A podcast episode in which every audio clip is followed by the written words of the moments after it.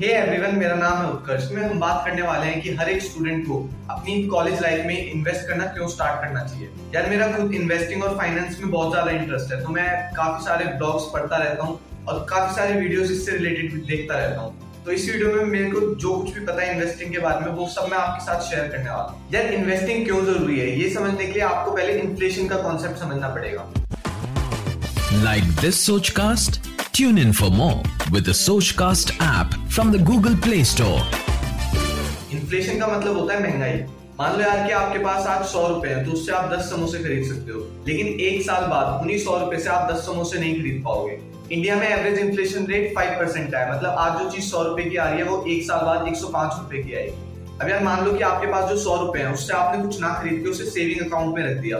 तो बैंक आपको उसका दो से तीन परसेंट का इंटरेस्ट देगा। इसका मतलब आपका पैसा एक साल बाद ग्रो नहीं हुआ, बल्कि और कम हो गया।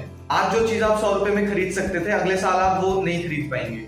अगर आप इससे बचना चाहते हैं तो आप एफडी भी करा सकते हैं बैंक में, लेकिन वो भी केवल सात परसेंट ही इंटरेस्ट देती है। तो एफ़ करा के आप इन्फ्लेशन से तो बच जाओगे, लेकिन अब भी आपका पैसा ज़्यादा ग्रो नहीं हो पाएगा।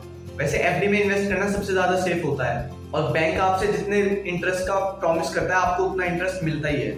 लेकिन अगर आप चाहते हैं कि आप अपने पैसे की वैल्यू को बढ़ा पाए तो उसके लिए आपको या तो शेयर मार्केट या फिर म्यूचुअल फंड्स में इन्वेस्ट करना ही पड़ेगा।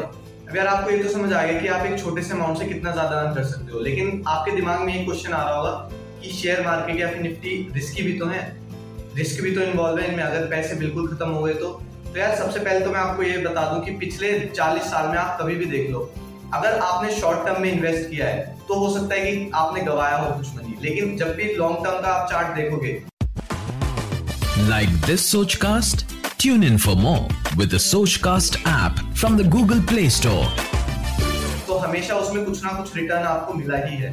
चलो यार हो सकता है कि आगे जाके कोलैप्स भी कर जाए। तो भी मैं कोई इतना ज़्यादा अमाउंट नहीं बोल रहा सौ रुपए महीने के इन्वेस्ट करना कोई ज़्यादा बड़ी बात नहीं है। हम सब लोग सौ रुपए तो हफ़्ते में खर्च कर देते हैं पार्टीज़ में, कपड़ों में, इन सब में ही खर्च कर देते हैं। तो अगर हम सौ रुपए किसी इंडेक्स में लगा के अपने फ्यूचर को सिक्योर कर सकते हैं तो हमें ऐसा ज़रूर करना चाहिए। और मैंने यार सौ रुपए महीने का एग्ज़ाम्पल लिया है। अगर आप उससे ज़्यादा अर्न कर पा रहे हैं तो मेरे हिसाब से आपको ज़्यादा इन्वेस्ट करना चाहिए। क्योंकि यार हमारे सर पे कोई ऐसा बोझ तो है नहीं कि हमें अभी घर चलाना है, हमारी इनकम से घर चल रहा है। अगर हम अपने इनकम को इन्वेस्ट करने पे लगा सकते हैं तो हमें ज़रूर लगाना चाहिए। हमारे ऊपर अभी कोई बर्डन नहीं है तो हमें सबसे ज़्यादा रिस्क अपने ट्वेंटीज में लेना चाहिए। अब यार अगर आपने निफ्टी का प्राइस देखा होगा तो निफ्टी का प्राइस तो पंद्रह हज़ार के आसपास है। तो यार निफ्टी में पैसे लगाने के लिए कुछ ईटीएफ e होते हैं, आपको वो खरीदने पड़ते हैं। वो चौबीस रुपए से लेके आप जितने के लेने चाहे उतने के मिल जाते हैं। और लास्ट में मैं ये बताना चाहता हूँ कि वॉरेन ने जब अपनी इन्वेस्टमेंट स्टार्ट की थी तो उनकी एज टेन ईयर्स थी। और उनकी जो टोटल वेल्थ है, उसका 84 बिलियन उनके सिक्सटी बर्थडे के बाद आया था। तो जब उन्होंने 50 साल के लिए इन्वेस्ट किया, तब उनका मनी ग्रो हुआ, तब उनकी वेल्थ बढ़ी, तब उनकी नेट वैल्यू बढ़ी।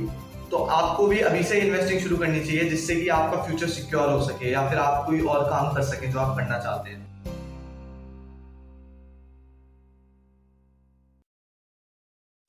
आशा करते हैं कि आपको ये सोच कास्ट बहुत पसंद आया। अगर कुछ कहना है इसके बारे में तो लिखकर बताइए हमें अपने फेसबुक और इंस्टाग्राम पेज पर सोच कास्ट ढूंढिए। अगर आपको अपनी सोच दुनिया को सुनानी हो तो सोच कास्ट करो।